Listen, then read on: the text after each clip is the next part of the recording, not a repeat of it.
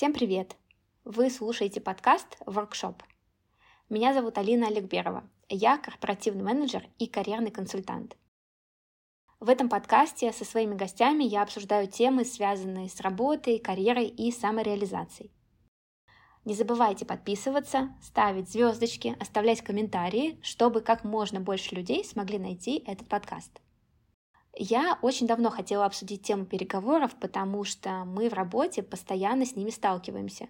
С поставщиками, клиентами, агентствами. И сегодня у меня в гостях Юрий Клименко. Юра – основатель Soft Skills Lab, преподаватель Высшей школы экономики и кризис-консультант. Юра, привет! Привет, привет! Юра, хочу начать с такого вопроса. Смотри, часто, когда мы ищем работу, в вакансиях требуется опыт в переговорах, переговорные навыки, но мне кажется, что мы не всегда можем оценить, хороши мы в переговорах или нет. Скажи, есть ли вообще какой-то способ э, понять, как оценить эту компетенцию? Ну, давай будем честными, да, когда пишут в вакансиях, нам нужны стрессоустойчивые или, прости, пожалуйста, люди, умеющие вести переговоры, это скорее смешно, потому что для начала надо убедиться, что человек, который пишет вакансии, сам умеет вести переговоры. Да? Потому что, на удивление, хорошие переговоры, они значимо отличаются от того, что люди хотят видеть на самом деле, когда пишут эту вакансию. Хуже всего, что важно понимать, что нет такого понятия правильно-неправильно в переговорном процессе. Я встречал хороших переговорщиков и тех, которые много говорят, и тех, кто много слушает, и тех, кто крайне экологичны, и тех, кто манипулятивны.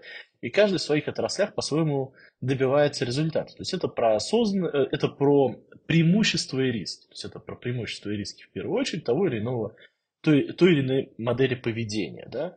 И вот тут, если мы подходим все-таки к критерию оценки хорошего переговорщика и плохого переговорщика, то я все-таки отмечаю ровно один навык это умение осознавать, что ты делаешь в переговорном процессе. Поясню, в чем смысл. Сейчас ты можешь взять любого человека, отправить его в переговоры, в конфликты и спросить его, а почему ты сделал это? И на самом деле далеко не факт, что если ты его в процессе остановишь, что он вообще скажет, почему он это сделал. Ну, есть как получается? У вас есть нейронная сеть в голове, она обучилась на примерах ваших родителей, на примерах ваших руководителей, на примерах ваших друзей, фильмов, сериалов и книг. Да? Вы ведете переговоры, у вас автоматически что-то генерируется, вы это выдаете и считаете это правильно. На самом деле, хороший переговорщик в первую очередь должен осознавать, что он делает. Он четко должен понимать, что ему сказали, почему он хочет сказать именно это, как именно к этому он придет. У нас есть целая схема по этой части. На самом деле, что должен хороший переговорщик успевать продумывать до того, как начать говорить. Поэтому, если мы говорим про хорошего и плохого переговорщика, то это в первую очередь умение осознавать, что ты делаешь в каждый момент времени переговорного процесса. Скажи, как э, подготовиться к переговорам? Есть ли какой-то подход, какая-то схема. А, например, насколько я знаю, часто в корпоративном мире используется такой первый шаг, что надо определить свою финальную цель, а, что мы хотели бы добиться в идеале, Потом есть несколько шагов к отступлениям, да, то есть, например, условно мы хотим инвестиции в 1 миллион рублей, но мы понимаем, что это там, для рынка или для текущей ситуации довольно-таки амбициозная задача, и внутренне мы готовы согласиться на 500 тысяч.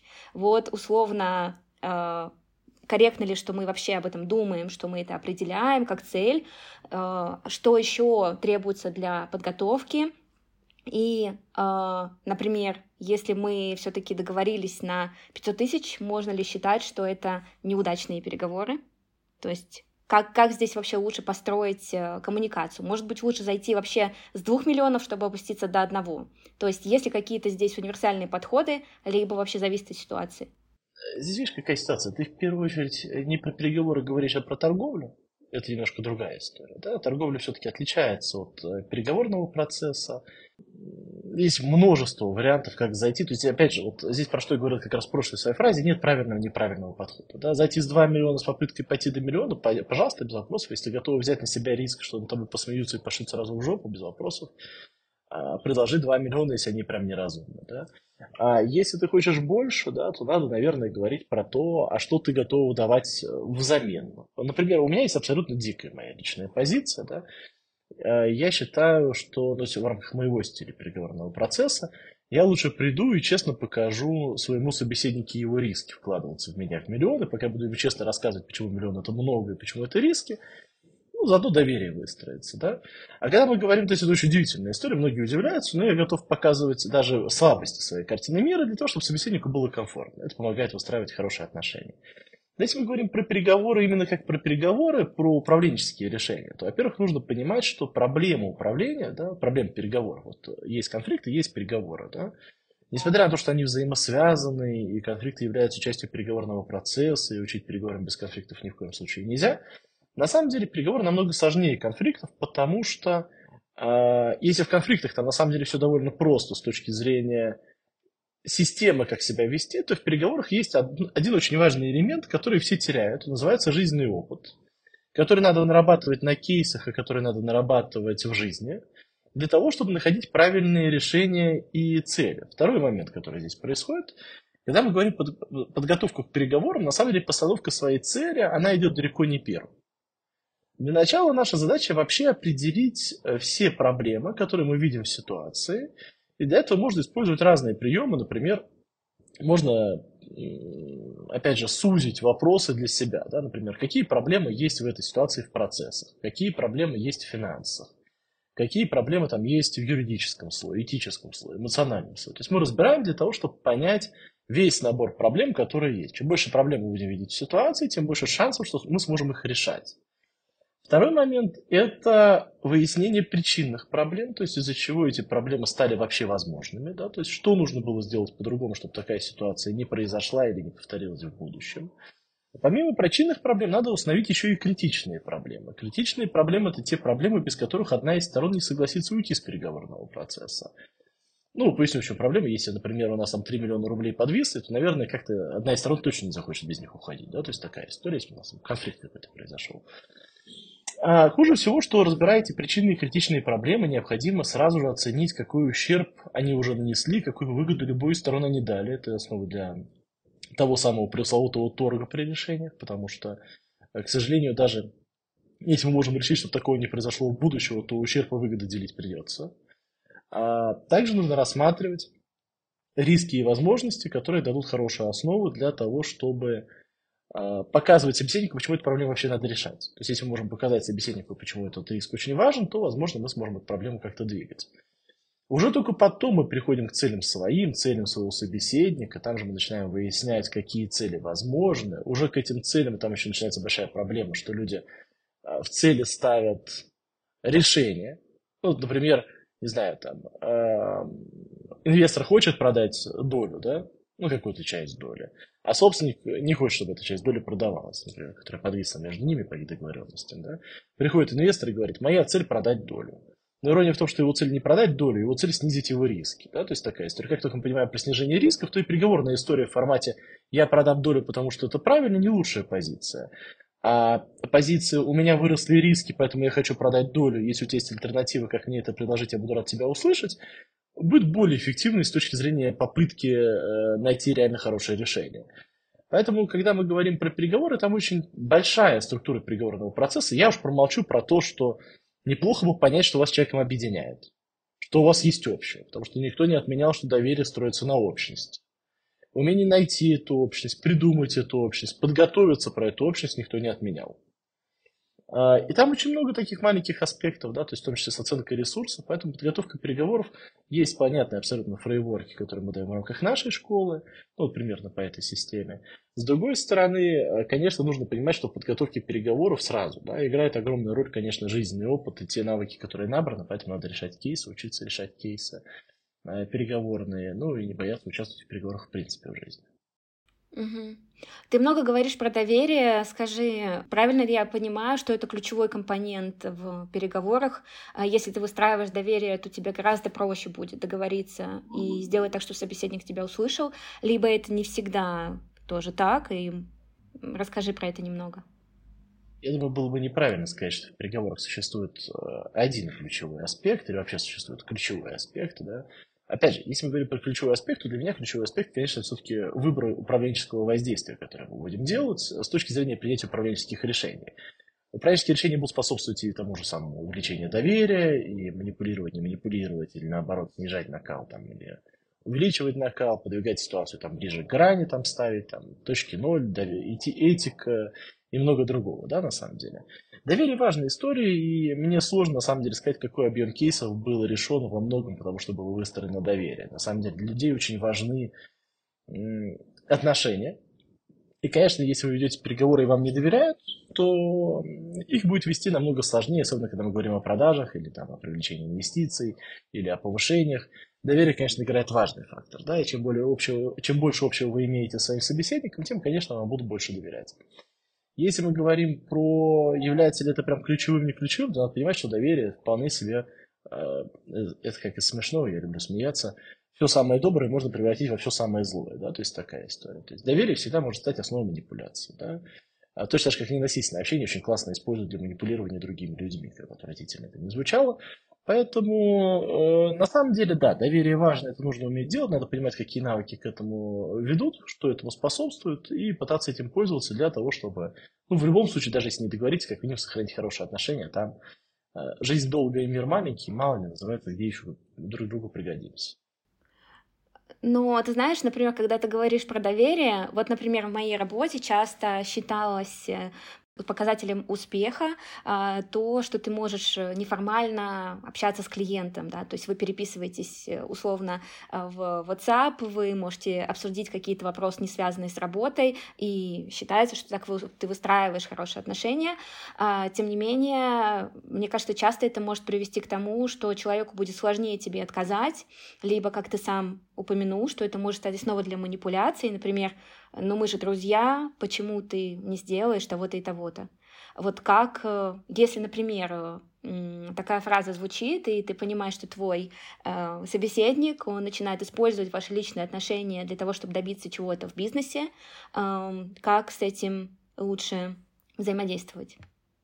Существует много разных приемов, то здесь мы так потихонечку с переговоров приходим в конфликт, да, и конфликт такая динамика изменения социальных ролей, да, то есть это история должен, это история, ну, в данном случае, потому что который рассказал про историю должен, да, то есть, и здесь очень интересная механика, что можно использовать нарушение причинно-следственных связей. Ну, то есть, к примеру, я правильно понимаю, что если сейчас я тебе откажу в этой скидке, то друзьями мы с тобой, получается, не будем, да?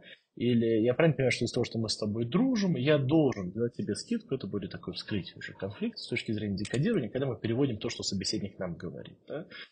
Там, на самом деле, много разных аспектов, потому что когда мы говорим про манипуляции, есть же много разных вариантов отработки, которые надо понимать. Основной, который надо знать, это э, вскрытие конфликта, что э, вообще почему конфликты обычно существуют и почему ими пользуются. Да? Потому что по большей степени манипулятор, агрессор. Всегда стремится к тому, чтобы э, скрыть свое давление, скрыть свои намерения, да, то есть и заставить тебя делать, то есть опять же, дай простую историю, значит, смотри, а, значит, если сотрудник э, работает в компании и там перегруз, да, а руковод... и сотрудник начинает опаздывать на работу, да, руководитель приходит к нему, делает замечание, а сотрудник при всех говорит, а ты что, уволишь меня, что ли, кто работать тогда будет?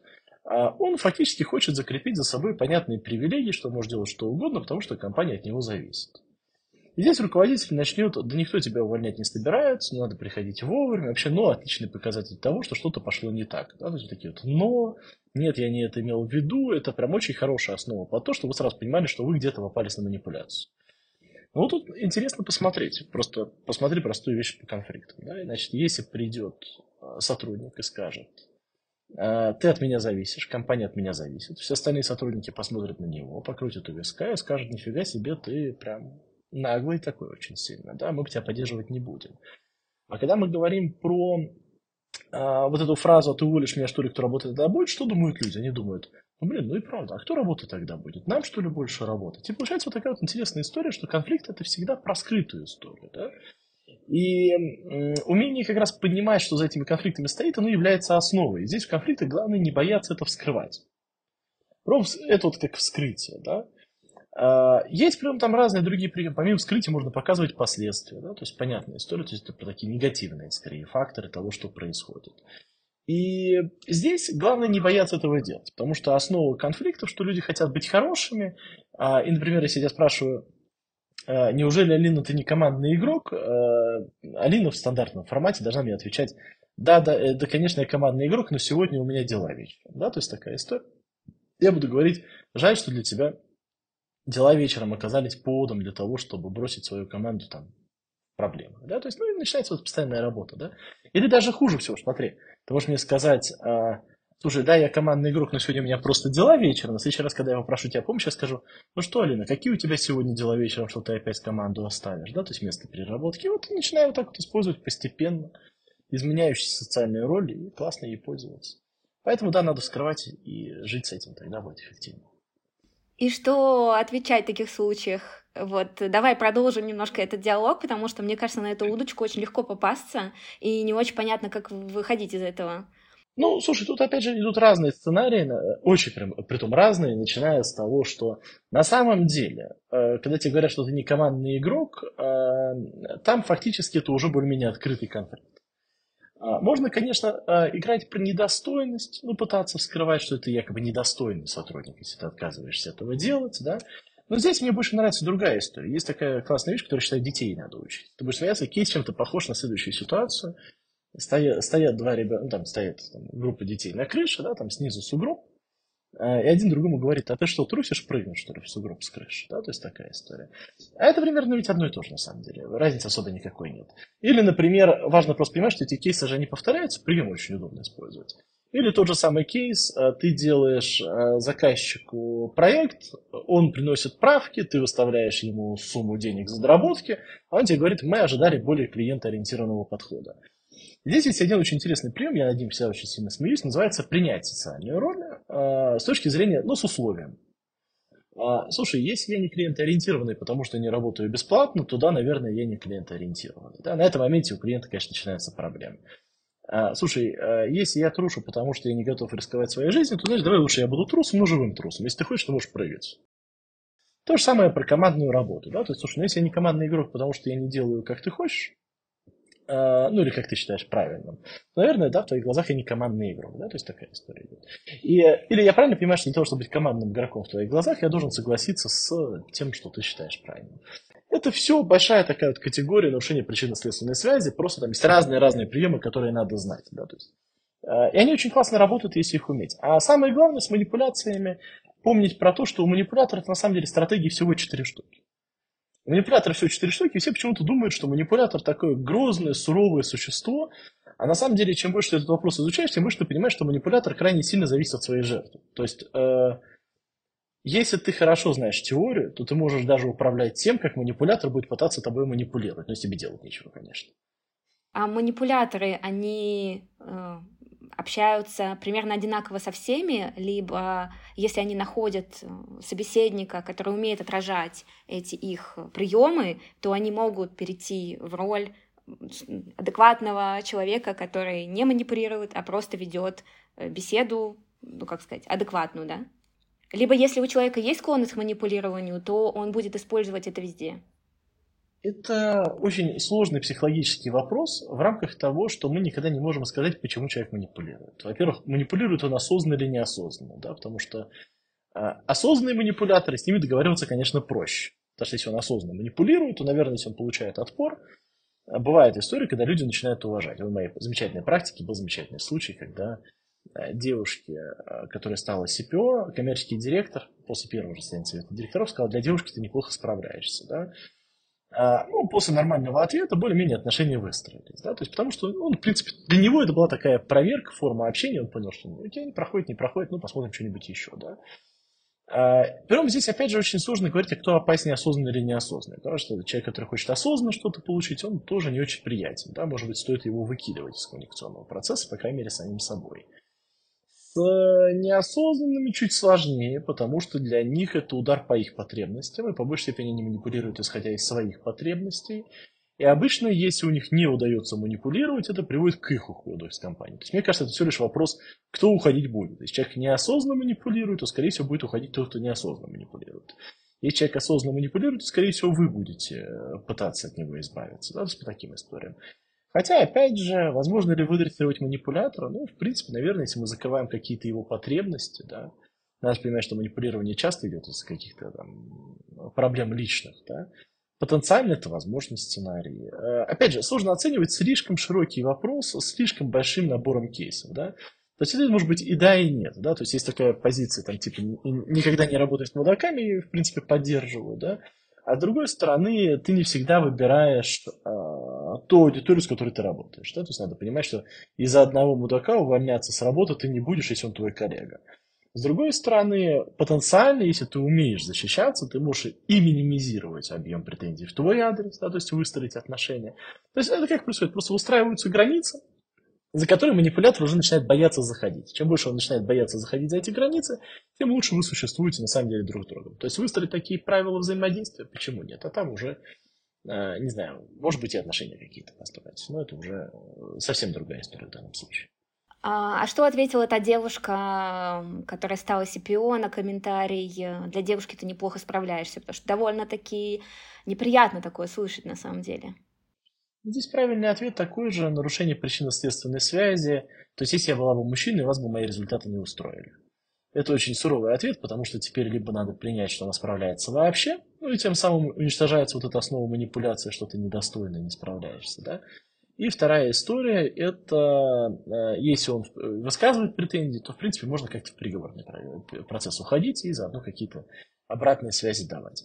Есть и другие варианты. Можно пойти через формат. Звучит так, будто вы считаете, что я недостаточно справляюсь с работой, когда вы упоминаете свои обратные связи именно про женщин. Как будто... ну, вариантов много. То есть вариантов очень много, но основной бы я ведь, конечно, отрабатывал причинно-следственную связь для того, чтобы именно убрать как раз вот это для женщины.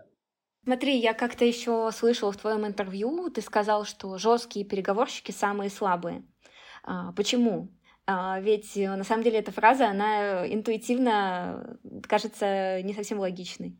Когда мы говорим о жестких переговорах, да, жесткие переговорщики, они и правда являются самыми слабыми переговорщиками из тех, которых я встречал. В первую очередь потому, что за жесткостью и за агрессией всегда стоит слабость. А это значит, что все, что тебе нужно понимать, когда на тебя давит, это что человек чего-то боится. Раз человек чего-то боится, Значит, если мы можем это найти, то вся его агрессия повернется против него. Хуже всего, что жесткие переговорщики тем самым очень часто показывают свою нужду в заключении этой сделки, и поэтому мы можем э, всегда показать, что мы в этой сделке не заинтересованы. То есть в рамках давления, то есть один из инструментов работы с жесткими переговорщиками, вы мне там ставите шантаж, угрозу, что-то еще, хорошо, без вопросов. Мы принимаем ваш шантаж угрозу, давайте посмотрим, как вы на нее пойдете, давайте ускорим, а стоит ли за вашей угрозой хоть что-то реально серьезное. Да, ты как-то еще говорил про декодирование, и в начале беседы немножко тоже это упоминал, а, что мы должны понимать, что человек имеет в виду на самом деле. Ты можешь про это немножко рассказать, потому что мне кажется, что это очень полезная на самом деле практика, а, когда мы пытаемся понять, что человек сказал на самом деле, что стоит за его словами. Здесь важно понимать, на самом деле, для начала, для начала важно понимать, что э, социальные роли очень интересная вещь, что они существуют не только формальные, то есть я не просто твой там, руководитель, твой подчиненный, да, а существуют к этим формальным социальным ролям еще и неформальные социальные роли. Ну, приду простой пример. Да. Я молодой руководитель, неопытный руководитель, я недостойный руководитель, слабый руководитель, или наоборот, я сильный руководитель, экспертный руководитель, опытный руководитель. Да? А мой, руководитель, мой сотрудник тоже может быть разным абсолютно. Он может быть лидером коллектива, он может быть э, некомпетентным, он может быть э, подающим надежды, он может быть талантливым. И вот тут очень интересная идея. Первая начинается, что сначала меняется неформальная социальная роль, а потом меняется формальная социальная роль. А, и вообще в университете, когда я начинаю преподавать в университете, в бакалавриате, да и не только на, своих, на всех своих курсах, я обычно начинаю с простой фразы. Мы никогда не задумываемся, почему за одним человеком идти готовы, за другим нет, почему сегодня, там, или там, вчера команда готова была меня слышать, сегодня она меня слышать не готова. На самом деле конфликт это вот и есть та самая динамика изменения социальных ролей во многом, особенно в острых фазах. И вот тут происходит очень интересный момент, что когда мы оказываемся в конфликте, обращу внимание, что мы используем конфликт в более узком смысле, чем это можно найти там условно в Википедии, понятная идея, потому что мы дробим конфликты и переговоры, да, то есть потому что это очень важно понимать. Потому что в переговорах тоже можно считать, что конфликт есть, но мы называем это проблемами для того, чтобы понимать, где какие навыки использовать. Поэтому мы воспринимаем конфликт как динамику изменения социальных ролей или изменения границ. Да? И вот, э, когда мы говорим про социальные роли, надо понимать, что во многих конфликтных фразах всегда содержится изменение той самой социальной роли, неформальной, про которую мы говорим. И умение декодировать, она играет важную роль. Декодирование – это понимание, что на самом деле стоит за фразой. То есть, ну, давайте простой пример. Да? За фразой э, «ты уволишь меня, что ли, кто работать тогда будет» стоит два декодирования «я незаменимый, и ты от меня зависишь». То есть социальная роль сотрудника и социальная роль наша. Если когда-то, э, ну, вот у нас есть друг, который нам всегда помогал, хороший друг, все здорово, мы благодаря ему нашли свое призвание. Ну вот мы стали безумно успешными, а он, он так остался средним менеджером, и он регулярно пользуется нашей добротой. Он пользуется нашей добротой, там, не знаю, Мальдивы за наш счет, мы помогаем, помогаем ему там в лечении чем-то еще, и вот он приходит к нам за деньгами.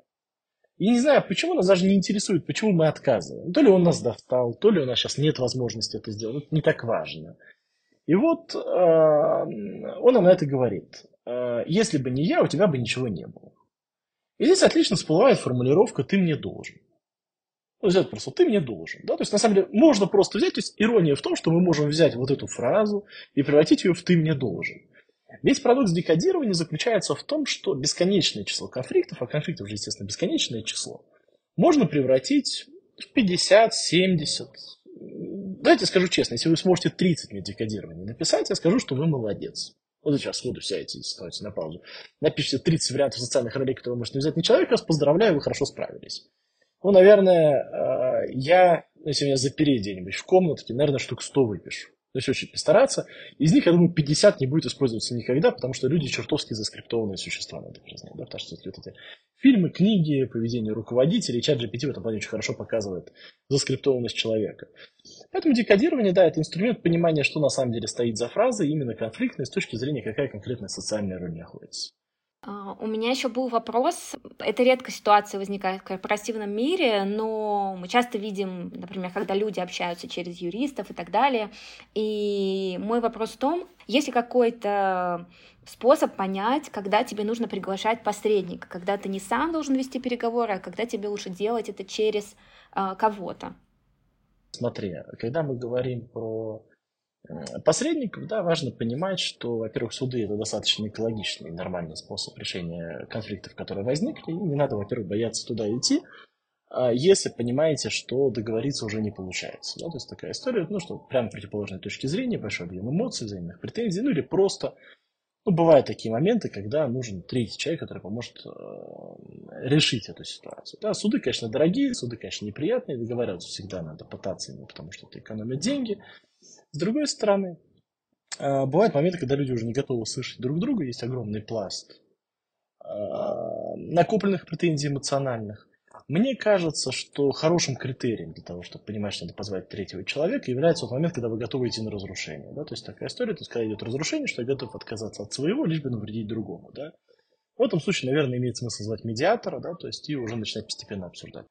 Смотри, я помню, ты еще как-то упоминал, что бывало такое, что в результате переговоров закрывались целые бизнесы, и для бизнеса это было более правильным решением, потому что если бы они договорились, то для них это было бы хуже по каким-то параметрам. Например, это была совсем невыгодная сделка, либо отношения да, совсем не получалось выстроить э, корректно. Мне показалась эта мысль довольно интересной, потому что мне кажется, в нашем сознании, если мы закрываем бизнес, либо мы выходим из переговоров, либо мы говорим, нам не удалось договориться, мы не идем в это партнерство. Это считается проигрышем. Если мы говорим с тобой про вот такие кейсы, да, то, наверное, их стоит объяснять немножко с другого э, ракурса, да, что бывает, э, что ужасный конец лучше, чем ужас без конца. А если вы зависите от своего контрагента, он выкручивает руки, и вы постепенно умираете как бизнес, да, то, может быть, имеет смысл все-таки пойти в более жесткую позицию, понять для себя красную линию в переговорном процессе, то есть ну, приведу простой пример. Я понимаю, про какой кейс ты говоришь. Э, для слушателей это простой, простая ситуация. Вы очень сильно зависите от своего там, клиента или кого-то еще. Да? У вас тяжелые переговоры. Вас пытаются там, на большие скидки там, прогнуть, потому что понимают вашу зависимую позицию. Здесь, конечно, я когда прихожу к клиентам, мы сразу рассматриваем вариант, то есть он ко мне приходит и говорит, мы обязаны договориться, иначе плохо, а я ему сразу говорю, хорошо, давай представим, что все пошло не очень хорошо, что ты будешь делать. И начинается вырабатываться план Б, да, чтобы он понимал, что ну хотя бы в отпуск поедет с женой, что надо деньги отложить, людей там уволить, бизнес закрыть, ну все бывает отвратительно, как бы грустно не звучало, да. Потом, когда человек начинает понимать, что, в принципе, его жизнь не закончится от того, что переговоры провалятся и бизнес развалится, больно, еще раз, это болезненная история, но лучше идти с, таки, с такой установкой, чем с установкой «мы обязаны договориться». Что как только мы обязаны договориться, ну, то есть вы пойдете на все, э, на все невыгодные условия и потеряете много денег, на самом деле, в долгосрочной перспективе. Поэтому в этом случае уже устанавливается красная линия, которая считается, что тебе выгоднее закрыть бизнес, да, чем согласиться на то, что ниже, даже если это ниже позволяет продлить агонию твоего бизнеса. И на самом деле, скажу честно, в моей практике редко бывали случаи, да, что приходилось отказывать от этой красной линии. Я скажу даже больше, что когда вот самое распространенное, что получается даже до красной линии, когда доходит, да, более слабая сторона выходит из сделки, и почему-то оказывается, что эта слабая сторона очень нужна той стороне, которая считала себя сильной. И они же возвращаются с переговорным процессом, и уже оказывается, что и отношения лучше, да, то есть и зависимости все-таки где-то обоюдная, да, то есть это очень хорошо подчеркивается, открываются какие-то новые модные. Но при этом, конечно, к худшему сценарию надо готовиться, надо понимать, что вы будете делать, если случится худший сценарий, для того, чтобы уверенно чувствовать себя в переговорном процессе. Давай в завершение мне хочется задать такой вопрос. Например, человек работает э, в отделе продаж, и он там был ассистентом, э, работал, не знаю, с бумагами, с документами, с счетами, но понимает, что хочет расти в этой сфере, и вот ему предоставляется такая возможность, и он, например, стал junior key account менеджером. И его ожидают первые переговоры. Скорее всего, он там, конечно, будет не один, и все-таки это какой-то небольшой клиент, ставки не очень высоки, но ему очень страшно. Э, как ему можно вообще этот навык в себе развить. Предположим, он не знает про вашу школу, он не знает, что этому можно научиться, но он действительно хочет э, стать в этом лучше. А, что ему делать? Смириться с тем, что он облажается. Вот самый простой ответ – смириться с тем, что он облажается. Потому что э, первые разы всегда сложные, и в этом плане я хочу вам сразу сказать, что, скорее всего, когда вы пойдете первый раз под давление, вы облажаетесь. Когда вы будете вести первые переговоры, вы по-своему облажаетесь. Когда у вас будут первые серьезные выступления, которые вас по-настоящему беспокоят, э, вы облажаетесь, да. И в этом нет ничего постыдного, потому что люди учатся на ошибках, и без ошибок научиться чему-то нельзя. Только после того, как ты нормально обучишься на ошибках, да, когда ты первый раз проживешь давление, окажется, что второй раз давление будет менее страшным, и вы будете чувствовать себя в нем намного комфортнее. Последний вопрос. Эм, ты как-то говорил, что сначала социальные роли, потом переговоры. Но вот мне не совсем понятно, что конкретно ты имеешь в виду. Ты можешь немножко раскрыть это, чтобы было понятно, как это применить. Если в переговорах случился конфликт, то надо останавливать переговоры и решать конфликт. Потому что если вы в переговорах да, договоритесь, но конфликт сохранится, то этот конфликт и измененные социальные роли будут использоваться в будущем. Да? Поэтому сначала, конечно, надо, в случае, если конфликт случился, да разобраться э, с теми социальными ролями, которые вам меняют, и только потом вести переговорный процесс. Ну, то есть, например, опять же, вы там говорите о стоимости там, контракта с давним клиентом, он ссылается на клиентоориентированность и вообще на лояльные отношения, да. А если вы продолжите вести переговоры, даже договориться на выгодных историях, да, он все равно будет использовать определенную нелояльность, не клиентоориентированность, например, там, в правках, в чем-то еще и так далее и тому подобное, там, я пошел вам навстречу. Поэтому сначала надо, мягко говоря, полечить ту проблему, которая возникла, и только потом уже вести переговорный процесс. Понятно. Круто. Большое спасибо. Мне было очень интересно.